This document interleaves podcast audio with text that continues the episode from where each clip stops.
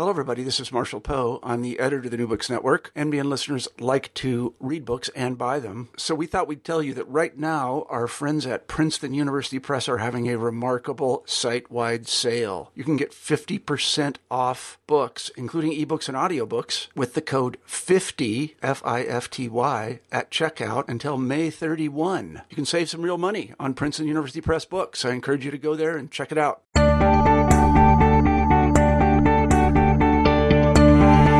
Hello, everybody, and welcome to New Books in Psychology. I'm Eugenio Duarte, host of the channel. Today, we'll be talking to Carol Gignoux about her new book, published in 2016 by Balboa Press, entitled Your Innovator Brain The Truth About ADHD. Carol Gignoux is a professional ADHD coach with over 40 years of experience and founder and president of Live ADHD Free, one of New England's top ADHD coaching companies and she's here to talk with us about her strengths based approach to helping people diagnosed with ADHD, or she prefers to call them innovators. Carol, welcome to the show. Thank you, Eugenio. I want to thank you and New Books in Psychology for having me on today. It's our pleasure. I want to start right at the beginning. What is ADHD? Well, that's an interesting question. Um, I spent 40 years working with this brain type, and I found that it's much more the brain of people that have enormous capability to make huge com- um, com- contributions, I'm sorry, to the world and have throughout history. Um, the downside to this brain type is that it's difficult to manage behavior, and that's because the brain tends to live in the moment. And so whatever um, occurs and looks interesting and motivating and stimulating, the brain's going to want to go there. So it makes it very difficult to start projects on time, follow through, deliver results on time, and stay focused. But the good news is that nobody can give you this amount of innovative ability um, but you certainly can learn how to manage your behavior better. So that's the good news. And I, most people I talk to that have been diagnosed and labeled ADHD find that they would not want anyone to change their brains because they really like the fact that they know they can do amazing things with them, but that they're very frustrated and suffer a lot because they're not able to manage their behavior. So I'm wondering about those people who haven't been diagnosed with ADHD and maybe are listening to this program. What are the signs that someone might have ADHD and what's the best way to get evaluated? Okay, well, I love that question, Eugenio, because it gives people information about being able to know and explain what has happened to them in their life and continues to happen in their life when things don't go the way they want them to and still be okay with it. It doesn't necessarily have to be a stigma. So to know that you might have the innovative brain type or ADHD as we now know it, you would be very distractible. You would find it very difficult to pay attention to lectures, to conversations that are ongoing um, especially if you're not interested in the subject matter. You would find it hard to get your projects done. You would find it very easy to procrastinate and very difficult to not procrastinate. You would find that you have impulsivity issues, so you blurt out and you don't think before you talk and your working memory is, is often affected. We call these executive functions, the, the prefrontal cortex functions allow us to make organized sense of our lives. So you find that working memory, like trying to hold a lot of information in your brain and manipulate it, is very difficult because the brain is like shooting rapid firing all over the place. So one of the, the um, strategies that I work with my clients to learn how to use it really benefits them is to do everything externally. Don't expect the brain to be organized. Do it on paper. I see. And I'm thinking about your use of the word innovator because at the very outset of your book, you argue that the psychiatric community and maybe the society at large view people with ADHD as having a disability or set of deficits, um, particularly since a lot of what people associate with ADHD are all the the struggles that you just named. But in your book, you also, or, or, you advocate for changing the way we think about these people and seeing them instead as folks who have a particular brain type, which you call innovator brain. What do you mean by innovator? Well, I came up with that concept because after working with people for many, many years, I realized that why are these people called disordered and dysfunctional? Because they're amazing in their ability to do certain things. Very bright people, very high intelligence, very good at compensating. That's why they can be successful in spite of the issues that their brain has with keeping organized and staying focused. And I started researching other people with similar brain types, and I realized that, oh, wait a minute, hold everything. the people that I'm working with may be labeled ADHD, but they have so much more in common with famous people throughout history who also had the same issues, or we can reconstruct, we may not know because there were many, many years ago, we can reconstruct through anecdotal records that they had the same brain type and the same issues. And I'm thinking, you know, what is it that everybody that I work with has in common? And it's they're, they're more innovators than there are anything else. And I thought that is really a good concept and term because it allows people to see what their strengths are. That we need more than ever in our global environment innovators. We need innovation. Look at Steve Jobs and Bill Gates. Same brain. Do they have issues managing their life? Sure, but they have people to help them. Uh, can you name some other famous people with ADHD or innovator brain? Sure. Now, I have to say, unless you've come out and, and self diagnose publicly that you have this brain type, you know, I'm only surmising here. I mean, some people have clearly come out and said, yes, yes, I have Michael Phelps being one of them because he's recently on the news. But basically, um, we know that people like Mozart is just so likely to have had the same brain type. Picasso, the Wright brothers, Kennedy's, um, Winston Churchill and I, I don't know. I could just go on and on and on because there are just so many people that have made great advances. Jonas Salk, I actually got to meet Jonas Salk. He was so ADD, and he was one that came up with the Salk vaccine, the polio vaccine, that to this day has been responsible for saving millions of lives. So, you know, I'm just so um, inspired by people with this brain type, and I don't want them to feel stigmatized. I want them to give their gifts to the world. And I want to emphasize the point I think you're making here, which is not just that people with ADHD or innovator brains sometimes or often happen to also have these gifts. It sounds like what you're saying rather goes further, which is that these folks who have done these great things and come up with these great innovations have been able to do so because of the very thing that has been labeled ADHD.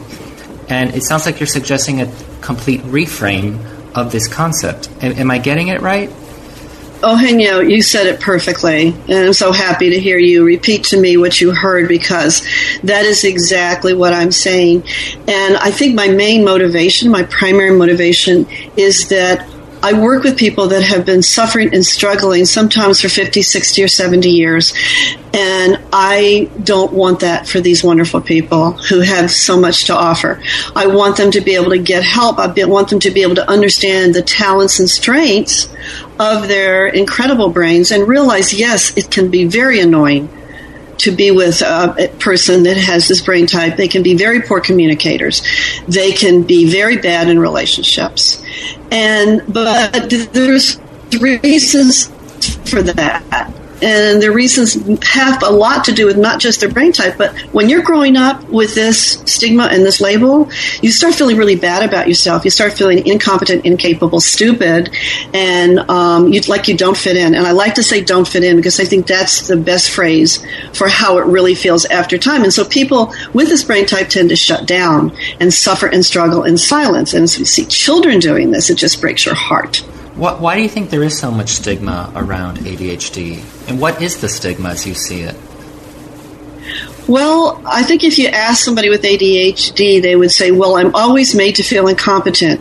When I don't do things on time, when I have to ask for the instructions to be repeated, when I blurt something out, people associate those behaviors with incompetence. So that's the problem. And I mean, there can be quite a backlash for this brain type. People can, I work with a lot of people in the workplace, and bosses and supervisors and coworkers can say, you know, I just had enough. I just had enough of this. You know, they don't care.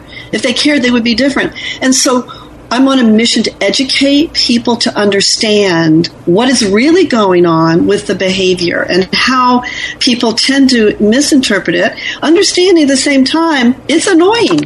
It can yeah. be very annoying. So then let's let's talk about some of the assets of having an innovator brain. One of the first that jumps out at me is what you call a surplus of attention. You, you say that they have a surplus of attention, and then you put it another way later in the book. You say they have the ability to hyper focus on something to the exclusion of everything else. Now, I have loved ones and friends with ADHD, and I've always noticed this, but I've never read anything that helps me understand it, even though it's always baffled me that some of the people I know who identify as having ADHD, sometimes they seem much more focused on something than I could ever be. Can can you help us make sense of that? That's that's a great question too. It's very difficult to pay attention for periods of time. People have different segments of time. Some people can use the Pomodoro method. I can plug that because I love it. It works with people with ADHD, which is 25 minutes of sustained focus and five to maybe seven minutes break and then back on again. Um, so once you develop a strategy for how you can focus, even on things that are boring, and that's the kiss of death for people with ADHD. The boring things are so hard because it requires so much um, attention, and it becomes uh, it's so hard to force that. So, but people with ADHD are always better when they're focused on something they're interested in. So that that takes a lot of strategizing. Um, but the whole thing about hyperfocusing is good and bad. Hyperfocusing, I think, is the brain's attempt to say, look, this is really important. We got to take care of it. So we're going to block everything out. Everything is blocked out. Now, that's good, Eugenio, as you can imagine, because now you've got your sustained attention, and usually that's when something is due the next day or in a few hours, and you got to get it done. But you do great work in in hyperfocusing. However, let's say you have a meeting to go to and the meeting is an hour and a half, and you haven't done set an alarm and done something to remind you, what's going to happen? What's going to happen is you're going to forget the meeting because you're going to be so hyper focused. So it's a good thing, but it needs to be managed. Now, what do you say to skeptics who might hear this and think, well, you know, we all have to deal with things that are boring, and we have to f- find a way to get over it or deal with it. Why? Why does one need a special label for that? Well, that's another good question. I think that the difference is this particular brain type. Yeah, let me give you an example. Um, using Jonas Salk again. If you want to find a cure for something like polio or cancer or multiple sclerosis or something that plagues the world, you want an innovator brain type. Why is that? Because linear thinkers tend to go through the alphabet A, B, C, D, E, F, G in that way. But people with the innovator brain, ADHD, tend to use this incredible intuitive ability that they have. And they will go A, F, P, Q, R.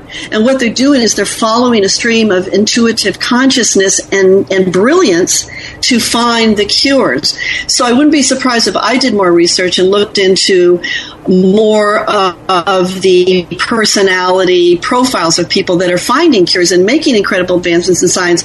Now, in our current time, I wouldn't be surprised to find out they had the innovator brain type. I'm glad you mentioned non nonlinear thinking because that is something that jumped out at me from the book. Um, innovators have more of this than the rest of us. Can you say a little more about what what is nonlinear thinking and how does it work?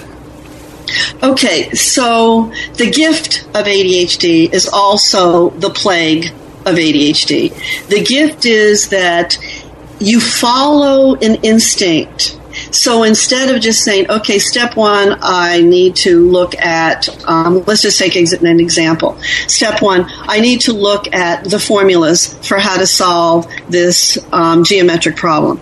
So I look at the formulas and I say, okay, now these formulas, it looks like these, I should probably study the this particular set. So I study that set, and what I've learned. Okay, so now I understand that there's something um, that I need to find out because I don't understand it to solve the problem. So it's a series of steps. Whereas with ADHD, what you're going to do is you're going to look at the problem, you're going to see the possibilities, you're going to say that one looks most likely, and you're going to try it. And by trying that one, it works or it doesn't work, then you're going to go on to the next most likely one. The skipping around, jumping around, works for problem solving more than and quicker. Let's say better and quicker. Not always. You know, I don't want to make things like black and white and everything's this way or that way. But oftentimes the instinctive problem solving and skipping around gets things done better and quicker. And that's why most of our CEOs, and I will say this completely honestly and believe you know you can take this to the bank um, most of our ceos have adhd and the reason they do is because they're so good at managing companies and solving problems and making them work so how do they do it? They have this enormous amount of people, this this structure of people that care for them, that make sure they stay focused, they stay, they communicate, they get everything done, things get sent off in time. So they're the brilliant idea people, and then they have all of their associates and people that work underneath to support them. I, I also want to talk about impulsivity because it's one of the things that people with innovator brains struggle with the most, but you make the case in your book that impulsivity can be an asset in certain situations. What what kind of situations? Well, it's impulsivity is great when you have to solve a problem right away. Like I'll use a personal example. Um, my friends say, you know, I don't know if I could live with you on a daily basis, but if I was stuck on an island and there was no way whatsoever to get off and get home again, I'd want you leading the leading the pack. you know, because and, and that may, basically means that um, in a pinch, I'm going to be the one you're going to turn to because I'm going to be the one that says, okay, let's get our heads together. What do we have here in the way of, you know, kind of one of those survivor moments in the way of materials? How can we use them? You do this, you do that, I'll do this. And no, that didn't work. Okay, try this. So I'm going to take charge and I'm going to come up with all the ideas and I'm going to make everybody do what they need to do and, and, shift when shifting needs to happen. We just have that ability because a challenge is what we love. We thrive on challenge. So give us a challenge and we'll rise to the occasion. And what, what about deadlines? According to the book, part of the problem in meeting deadlines is that innovators can be, in addition to creative, also a bit perfectionistic. And your advice is that they need to learn how to accept work that is good enough. Now, in, in your coaching, I'm wondering how you teach a person to distinguish between when they need to persist and keep working on something and when it's time to stop and say, this is good enough. In coaching, what I often do with people, I'll just give you one example because this is the most typical one. What I often do with people that have this perfectionistic tendency, I used to think it was learned, but now I think it's just part of the brain type. It's, it's just, it's so common and, and always there. Um, so what I do is I teach them how to put things into time frames. The problem with perfectionism, if you have unlimited time, you can keep going, and you keep going, you keep going. There's this detour. This I mean, kids would say, "Well, did you hand your project in on time?" No, I didn't because I went off on a tangent and then by the time I came back I didn't have time to finish it. So the idea is if you had something if you have to fit something into a time frame, that means that you're going to have to be very targeted and strategic about what you do. So I have them write down what exactly the steps are that they're going to do. And by the way, Eugenio, a lot of what I do is I help my clients build new neural pathways, which means train the brain. So a lot of our work together is training the brain how to be organized and how to do these things. And so you start at the very beginning. What is the goal? What are the steps? How will I evaluate the steps? How much time do I have to fit it in here? And how will I stay focused and not off on some tangent? So there's a reward system, a consequence system, the Oreo cookie system where, you know, you put two things where between, I'm sorry, you put what you have to do that's hard to complete in a period of time between two things that have to happen like breakfast and your task that you have a hard time completing and then a meeting that you're having. So you have a hard start and a hard stop. So the Oreo cookie strategy can work really well for people to learn to fit those things into time frames. This, by the way, is a very can be very difficult to overcome. It takes time. It takes reinforcement. Well, and I'm, I'm, i imagine that be, because so much of this starts and ends in the brain, it speaks to the fact that there's great potential here, but there's also probably, I imagine, a lot of resistance and a lot of practice that has to happen. And I'm, I'm wondering how you, in your work with people, how do you teach them to stick to the timelines that they've made when they might be so tempted not to? Well, I think it's like a lot of things in life. When you want to change your behavior, you got to kind of fasten your seatbelt You know, you're going to have to go through different understandings and the more you understand what's going on because we always think we know but as a psychologist you know that we're not always consciously aware of what our motivations are what's really going on with us. That's why we hire people to help us there. So it's the same thing here. You know you realize that you need to slow down and focus and the way to do that is to stop put your hands up take a deep breath and say okay what am i missing here? which is one of the things i teach my clients First of all, you hear that, and then you hear it again. You hear, "Did you use it?" No, I forgot about it. Oh, yeah, I remember to use it one time this week. You know, it's a it's incremental growth that you learn to do, and what you're learning to do is change your behavior. And changing behavior is very it's not easy to do. It can be time consuming and it means you have to keep things, you know, you already have a busy life and all of a sudden you got to keep these things in mind.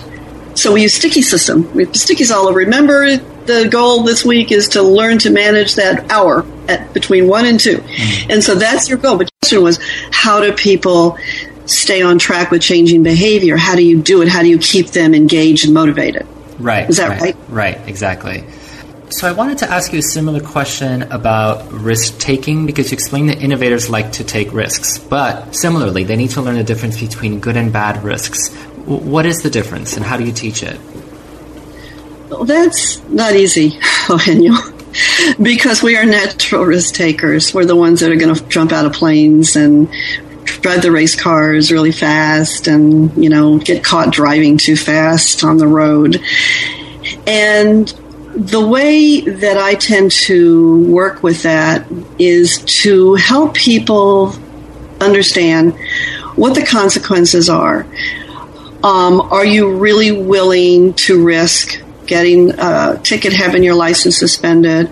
You have a family. Do you think it's okay to be jumping out of planes? What if your family lost you? I try to help them make good decisions for themselves.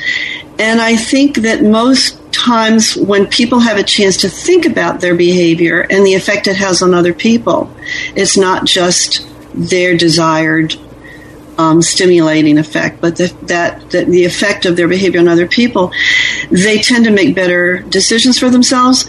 But honestly, there are people with this brain type that are just risk takers. I think they're probably the ones on TV doing all that crazy stuff.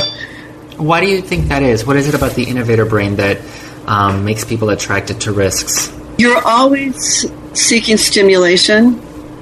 Your body is fully engaged and excited and everything is is your pistons are firing so to speak. Everything is moving and working together in unison. And you stimulate the more stimulated you are. And the reason for that is because our brain tends to have two different states we're either on or we're off. We're either engaged or we're not at all. So the brain, to compensate for that sleepy brain, which is sometimes called, has a tendency to seek stimulation to keep it going. And some people take that to a higher degree than other people. Yeah, and you did a great job, I think, of explaining this concept in the book, the concept of waking up the brain. And I, I, was particularly interested in what you called games of stimulation, the idea that folks sometimes wait till the last minute to do something because it actually makes the work much more exciting. I had never thought of it that way. Can you talk about that? Right. Well, we called the adrenaline strategy. and it's not one that I advocate, but it does work. Unfortunately, it works a little bit too well. So people often use the adrenaline strategy way longer than they should, and then the adrenaline strategy just stops working, and they can't actually do what they used to be able to do in that time frame. And so now they're getting poor results at the in the workplace or at home when they're supposed to be doing certain things. And basically, the adrenaline strategy is if you the longer you wait, the more the the necessity is rearing its head like, okay, oh, I can do this tomorrow. It, I don't have to do this. It can wait. i am tired right now. I'll do it later. You give yourself all these excuses and basically lie to yourself about how you're going to do things. Closer it gets, the closer it gets. You know that at some point the adrenaline is going to start flowing, and that's what you use. Because remember, the dopamine and norepinephrine, the things that are supposed to be, you know, firing the synapses in the prefrontal cortex, are not doing their job it's like you know you've got the hardware but the software isn't working as well as it should be so you're looking actively your brain is looking for ways to get it done anyway because it knows that there's consequences out there so that's why people use that but you know I, I work with students in my practice, so I hear a lot about assignments and term papers, and therefore I hear a lot about procrastination. And I, I, I encounter this sort of phenomenon a lot. And when my clients talk to me about this, they sound so tortured and, and so pained when they are describing these last minute struggles to get the work done. But I wonder if what you're inviting us to consider is that on some level, and we don't know if they're doing this, or we're not saying they're doing it consciously, but I wonder if you're suggesting it on some level they do this by design because it's the way they can get through the work, because it's a way that they can make the work much more exciting and interesting. Yeah, it's it's it's one of those things that has the upside and the downside. You know, they get through the work and they make they can come up with some good conclusions with with this, some good project results. But the downside is that it's not um, it doesn't increase their confidence in themselves. It doesn't make them feel good about themselves. It doesn't make them feel competent. But it works. And I think when you're a child with ADHD, you're starting to notice around first, second, third grade, sometimes before, that you're different from the other kids. They seem to know what to do. You seem to not know what to do. You seem to make mistakes. You know, when somebody calls your name to get in line, you seem to don't hear it, and everybody's looking at you like, "What? What's your problem?" So not only the teachers are getting annoyed with you, the children around you, your, your classmates, are getting annoyed with you. But what happens is you grab onto any strategy that works, and it's your lifeline. It means that's how you're going to survive. So these are survival strategies. And when I work with my clients, I make sure they understand that and that we're not going to remove them. The thing about coaching I love is we're not trying to fix anybody. We're not taking away anything you do. Where we're teaching you how to make distinctions so you can decide when impulsivity is good, when it's not, and when last minute is good and when it's not, and what you can use otherwise. And then I work with you to create more um, reliable habits so that you now have a habit of looking for other ways to do things and not stuck with just you know the ones you you you used growing up to manage your survival. You you bring up a very important topic in the book that i think um, pervades everything we're talking about here which is the computer. You call it a minefield. And i can see why that is because we need to use it for everything. And, and by computer i think we should also include all sorts of electronic devices, which are very diffi- becoming increasingly more difficult to to not live with. Why is a computer or why are devices a, a minefield? And how do you help people who have a tendency to spend hours on the computer or some other electronic device, um, especially if he or she never thought that this behavior was perhaps connected to their ADHD? Well, that's That's such a good question. Um, actually, think about devices, technology. It's very stimulating. They're very stimulating environments. I once did a um, nationwide podcast on screen addiction, and one of the comments that one of the people that I interviewed made was the world isn't interesting. The world isn't worth going engaging in like online gaming is, like online. You know, it's so much more interesting and interactive and stimulating and fun and happy making. I'd rather be online. So that's one thing. That's the stimulating effect. The other thing is that it's a way to waste time it's a way to to relax, like the TV kind of thing. So you go on the computer and you go, but but you do it to your detriment because what happens is you don't realize you're going to spend five or ten minutes and you get fully engaged in something and you waste so much time. A lot of my clients in the workplace have this issue, so we have to teach them how to manage it. But also, the interesting thing, or the obvious thing, I'm sure to everybody, is that some of our best IT people and our best um, gaming people. Google is, I'm sure Google is full of people with this brain type, you know, and, and other, other, other such companies, Apple included. So geeks often have this brain type. What would we do without those guys? You know, we love them to death. I, I want to switch now and, and talk a bit about relationships and what what it's like for innovators in relationships and also what it's like for uh, people who are in relationships with innovators. One of the things I found most helpful about the book is that you address address both sides of the issue, so that everyone might learn something about how to work with this kind of situation. Could you tell us, in your experience, how ADHD affects relationships? Sure. And um, there's many ways we could talk about that. When a family, both partners, both parents, and children have ADHD, that can be a very complicated family because there's nobody there who can make sure that things are, are happening the way they need to be happening in an organized way and getting done the way they need to be done. So those families often need help. As far as relationships go, with ADHD, I think the biggest, my experience has been that the biggest issue is just feeling bad about yourself because you know you're going to disappoint. And I think that when we think we're going to disappoint because we think we are disappointing people, then that can be like a self fulfilling prophecy. We create disappointment, and the, and the people around us that we feel like we're worried about disappointing get disappointed. It's kind of that circle. But if we are accepted, and the emotional aspect of ADHD is worked with so that the people with ADHD realize, you know, just because you have these issues doesn't make you bad or incompetent. And the people they relate to can understand better how to support them, not just how to understand them, but to write things down. If you want somebody with ADHD to do it, you want your husband to pick up stuff, write it down, put it in a text message. Don't just give it to him because in one ear and out the other kind of thing.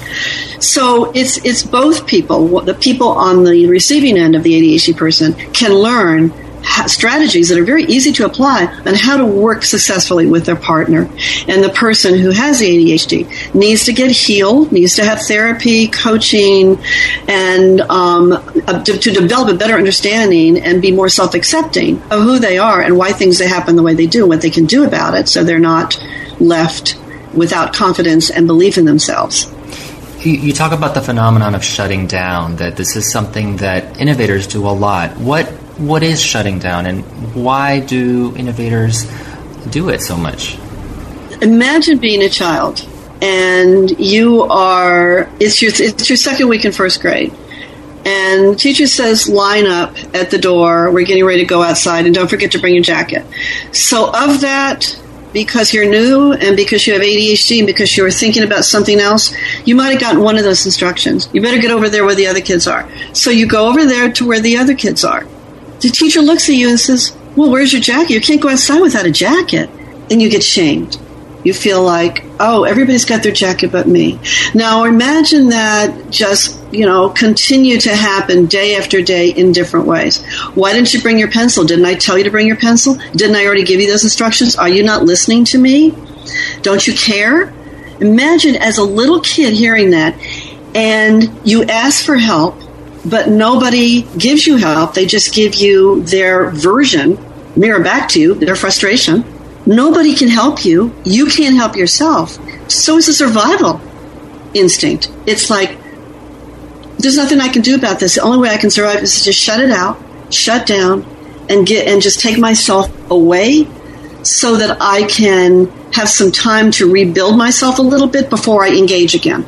I imagine that this would be a problem later on in adult life in a relationship, and particularly when maybe there is a conflict and one of the parties wants to discuss it. And, and that, that would be a moment where the person with ADHD might shut down when it's precisely not the thing that the situation calls for. How, how does someone with, with an innovator brain get through that? Oh, Henya, you are so right on. You really get it. I can tell. Um, that's exactly what happens is these patterns are laid down in childhood. So as soon as that memory gets triggered then i'm going to respond with oh well i you know i uh, you know can we talk about this later or I don't know. Why don't you just get somebody else to do it? You're going to react, you're going to respond, you're going to shut down, you're going to deal with it in the moment. Then you're going to go downstairs and, and, you're going to spend the rest of the night on the computer and forget everybody, everybody else and everything else that could be really important because you're trying to survive in that moment. So these things do get triggered. So a lot of ADHD coaching and rehabilitation for people with this brain type to stop the suffering and struggling is to go back and heal the past. And that's what I do with all of my clients. We go back and we heal the past. We reinterpret those things that have happened so they can let go of the past slowly but surely and allow themselves to take steps in reality in the in the present and in the future because otherwise they're living in the past and they're not going to change anything living in the past.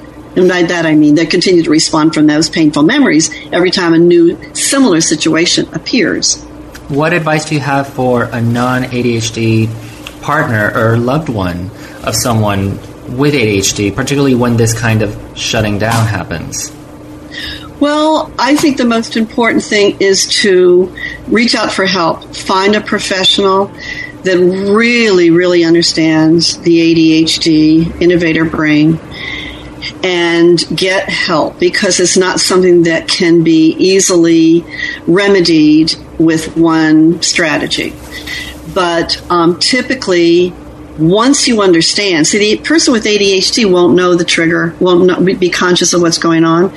So that's what I mean. The, the, their partner who's not ADHD needs to get help so they can then say to their partner who has ADHD, hang on just a minute. I think I triggered a, um, a painful memory from the past. Let's take a deep breath and what can I say differently?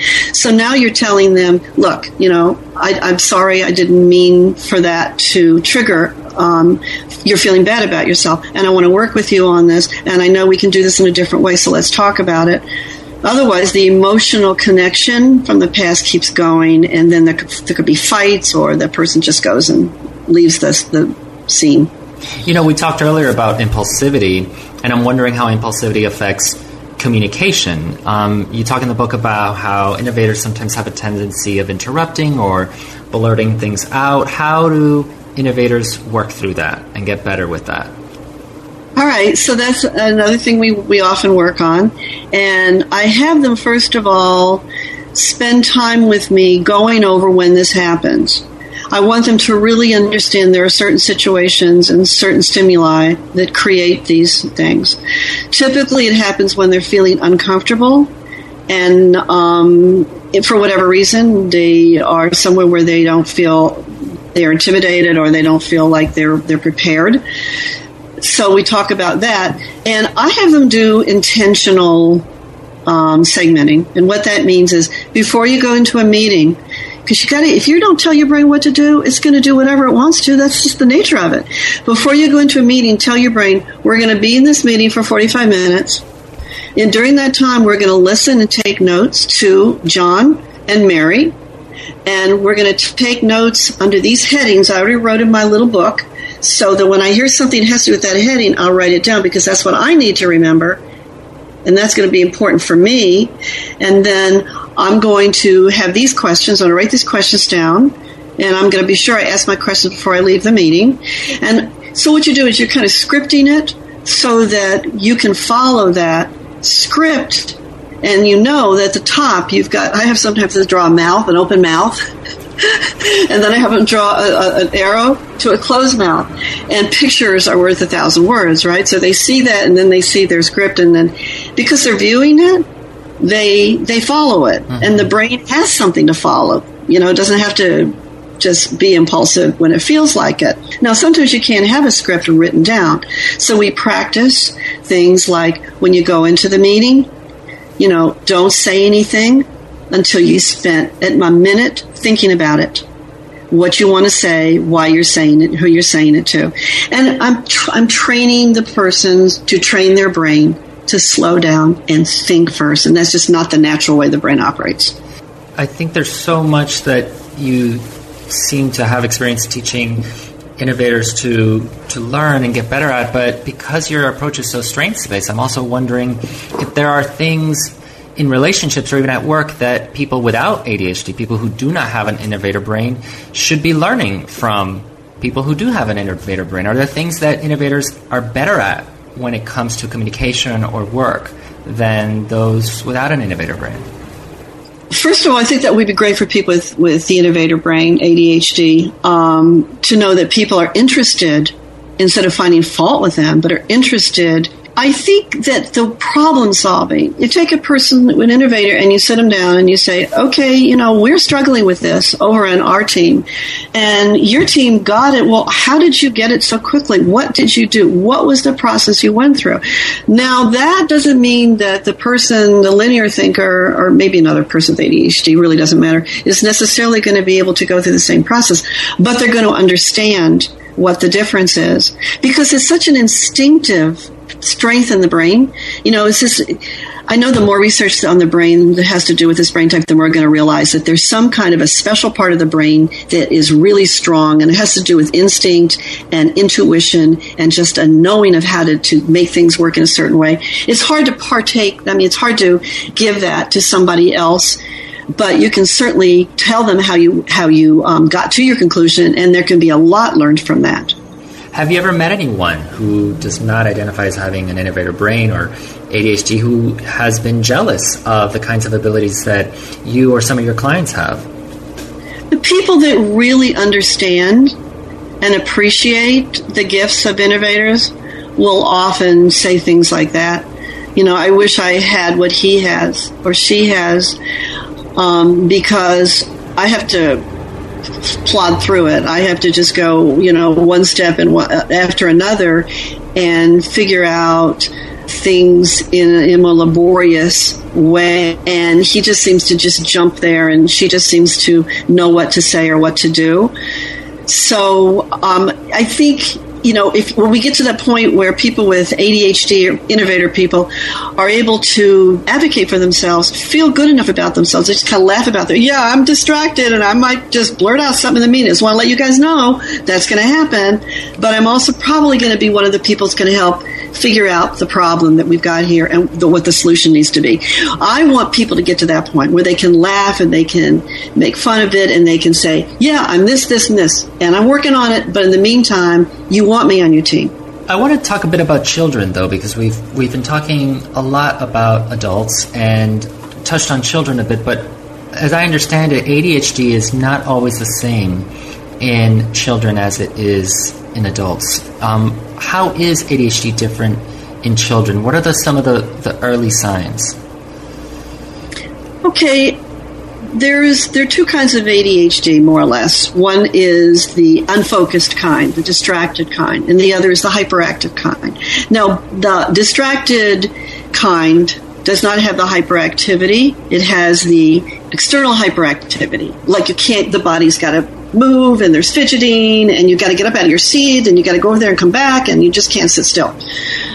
The person who doesn't have that body involved, it's all happening in the head. You're very distracted. You're not paying attention. You're thinking about lunch and what did you, you know, what did he just say? And I don't know. The difference in children is that the child who's distracted in the head um, and not the body exhibiting the, the, the hyperactivity can be overlooked. Whereas the hyperactive child may be annoying, but they're going to get the attention because they're being obvious and they're and they're distracting and disturbing people. So they're often the boys. The girls tend to be the ones who kind of just sit and, and space out and um, daydream. The boys are the ones that, that get the attention.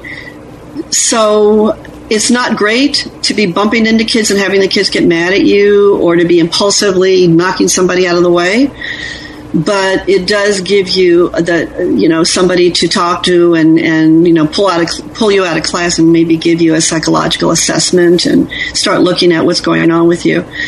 But a lot of the hyperactivity goes away in adulthood. And becomes more like type A personality. Just a, a person who's moving around a lot and just quick and you know always fast at everything they do. And you know there he goes. Oh there he went. Well i think i saw him. He's got to flash by me so that, that's how the hyperactive component gets worked out in adulthood. You mentioned a psychological assessment. I'm, I'm wondering what you think is the first thing that parents should do if they suspect that their child has adhd okay the first thing they want to do is they want to make sure they understand what it is. And I, I'm a, an advocate and proponent for looking at as many different opinions as possible. Like what is what does the World Health Organization say about it? What does your pediatrician say about it? What does your what does your psychiatrist say about it? What what do the um, ADHD or websites and organizations online say about it and learn as much as you can. A well informed parent is going to be able to make better decisions for their children. So I often have my parents do that. We, and I have, I send them off with um, an itinerary of all the things I want them to look into and learn, you know, in addition to what I'm telling them, so that they can advocate for their child. Because it can be a little tricky. You've got the school and the services that the school is supposed to provide based on the Americans with Disabilities Act. Then you've got the fact that the teachers and um, need to make certain accommodations for the child. Then you've got to have a neuropsych test, which is the one that, that gives you the official diagnosis and allows you to have accommodations in this classroom or in the workplace if you're an adult. So, you know, make sure you learn as much as you can um, don't give up. If there's any resistance, go around the resistance, find help, and make sure that your child has somebody they're learning from at a very early age about the wonders and splendors of their amazing brain and how it's going to be such a wonderful brain to have throughout their life and it's going to give them great successes and happiness. Um, and it also comes with things that they're going to make them different and to make sure they understand that they're different. If the world worked like people with ADHD work, then everybody with ADHD, oh, this is cool. I like this. I'm happy. Everything's fine. And the, the linear thinkers would be in the minority and they would be suffering. So it's important for your child to know you're just different, but you're different in a lot of good ways, but not everybody's going to get it. So this is what you do when they don't. I love it when I see young children who can advocate for themselves. Yes, I can be distracted. That's what we call I'm distracted. But if you help me, I can learn how to do that. Or if you just get out of the way, I think I know what to do. If you can empower young children with this brain type, it's going to save a lot of suffering and struggling. Well, what do you say to parents with ADHD children? Especially, one more thing I want to say, especially before fourth grade. Why, why that distinction? Why especially before fourth grade? Because it's in fourth grade that the subject matter in schools tends to become more mature. So now they've got different subject matters and they have different teachers and different things going on. And they're starting to be, become invested in being accepted by their peer group. And if there's, if they haven't gotten help by fourth grade, First, second, and third grade tends to be a very accommodating, inclusive group of kids. It's in fourth grade when they start deciding who's who and who they like and who they don't like and who's okay and who isn't okay and who's qualified capable and who isn't capable. That's why I meant said that. So I'm also I am wondering about the parents and particularly about parents of ADHD children who are hearing you and want so desperately to be able to provide a more strengths-based response to their children and celebrate their gifts, but on a day-to-day level they might not know how because they can get so frustrated and hopeless about how to help their children with the things that they struggle with. What do you say to those parents? Oh, Henya, that's a really very important question. And basically, what I say to these parents are find a support system. You need a support system. Parental support systems are the best. Get in touch with other parents who have children that have the same brain types and are having the same issues. Form a cadre, form a group. There's a lot of power in, a, in parent groups when they're formed around certain specific issues. I was in education for many years. I've seen parent groups like that do wonders, wonders for the children that are that are that fit within that group and need resources. I would also encourage them to get involved with any talks or workshops or things going in their community. Try to bring people, professionals into their community, and then and be sure and include professionals. Like there's all kinds of professionals that can help people with ADHD. Sometimes it's speech and language that children need, occupational therapists, um, and ADHD coaches are particularly good because they're the ones that can help the children understand their brain, how to use it, how to be empowered in spite of the fact that they're going to make mistakes, why things happen the way they do. And I, I get so excited when I work with young children and I see them turn into advocates where before they felt so defeated. So, um, understand your kids, but mostly get help. It's hard to be a parent of an ADHD kid. It's exhausting. It can be very demoralizing at times when your child is, you know, not doing what they want to do. They're not supposed to do, rather. They're not listening. They're not paying attention. They're not bringing their homework. They're not bringing their notes home. The teachers don't seem to be helping. Parents need support. So I really encourage parents to be sure and get support for yourself. You can't do it alone. So I want to talk about coaching, particularly what it is, and how is ADHD coaching different from uh, psychotherapy for someone with ADHD?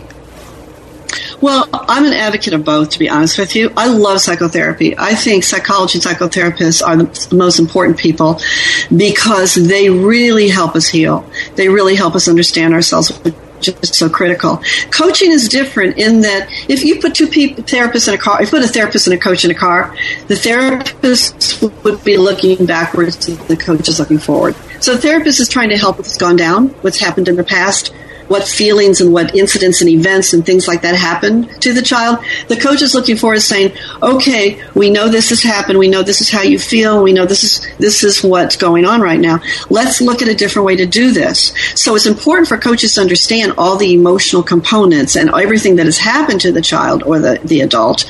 But it's most important to be able to come up with success. When I do couples coaching, couples often tell me therapy was great but coaching is helping us do something right now because right now if we don't do it we're going to be separated and we're at each other's throats. So we need help. So coaches help you come up with the strategies the plans keep you there. Don't let you quit. Don't let you fall off track without getting back on. Make sure you understand what you're doing.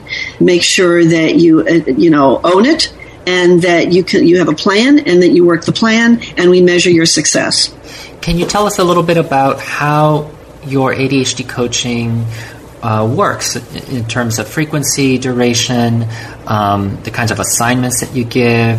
I- am wondering how it's structured differently from therapy. Okay. Um, by the way, coaching is more like CBT than it is cognitive behavioral therapy than is anything else. Just I thought I'd throw that out there for people who want to kind of have some way of understanding what I'm talking about. So um, basically, coaches meet with their clients once a week. And any child from 13 on up can be coached because it's a partnership.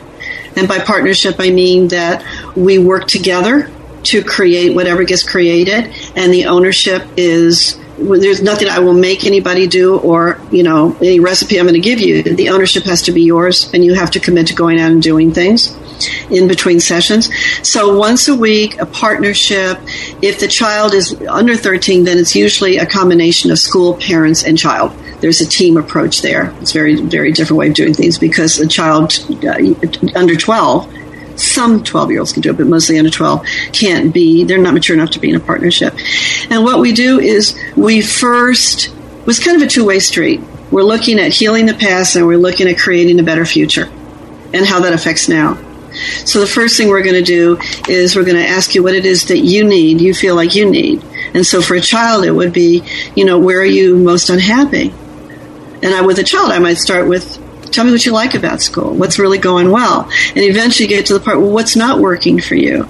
And um, what do you think is going on? Coaches ask what questions. We don't ask why questions or, you know, we, we don't want to get any, anybody defensive. So we're trying to, we're trying to create the, um, the ability for our clients to go to their all inner knowing to their they, because we know our clients already have the answers. They're just not in touch with them.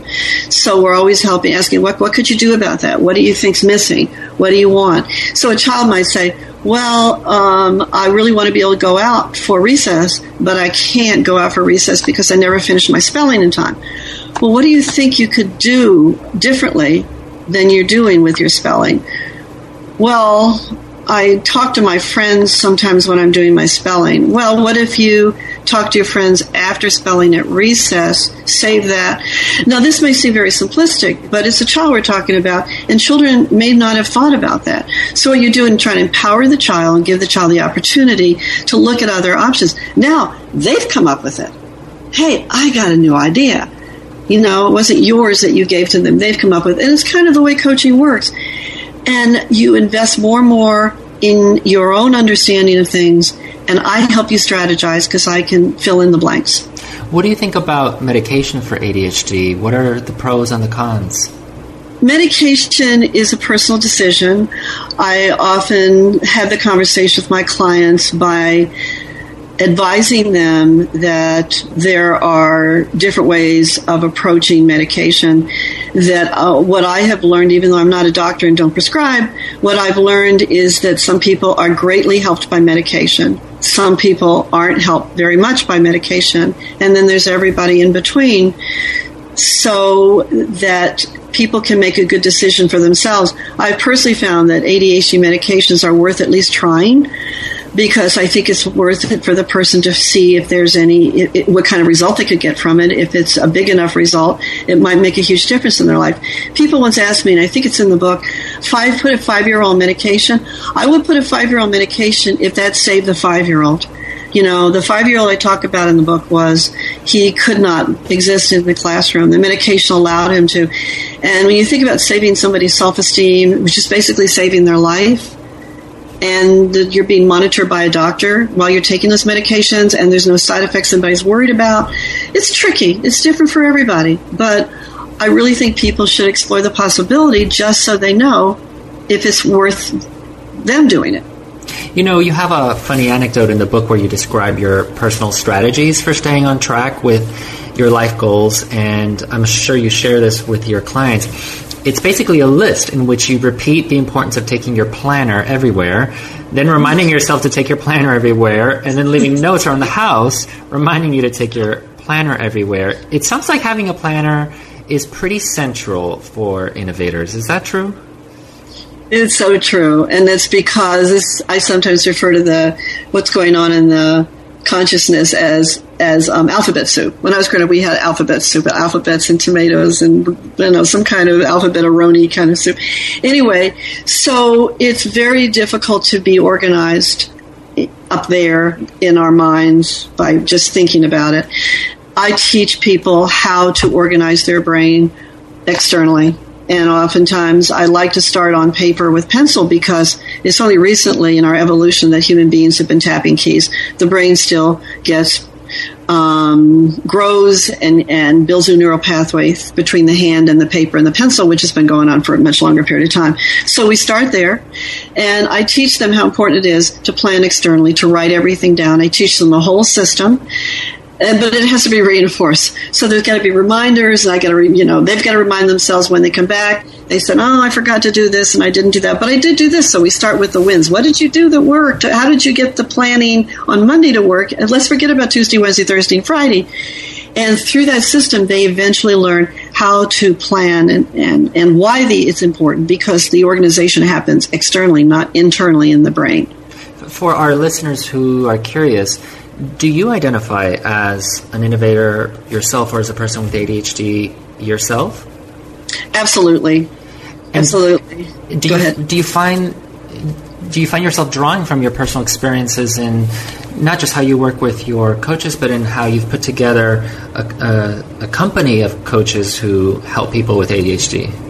It's funny because for the longest time I didn't know why I was drawn to kids with ADHD in educational settings and then my son got diagnosed.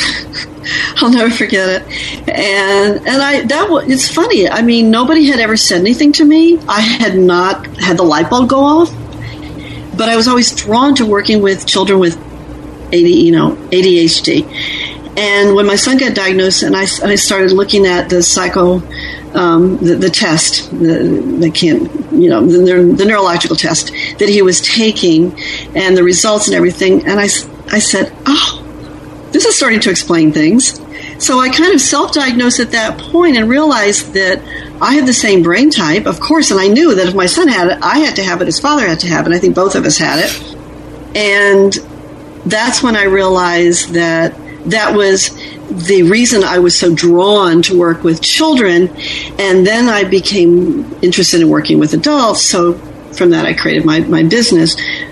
But my interest is that people that are not being served and not being understood, that have great potential, that should not continue. We have got to learn that it's easy to set up support structures for people with ADHD and allow them to to really participate in the world in economy and every other area using their strengths to be able to offer gifts to to all of us.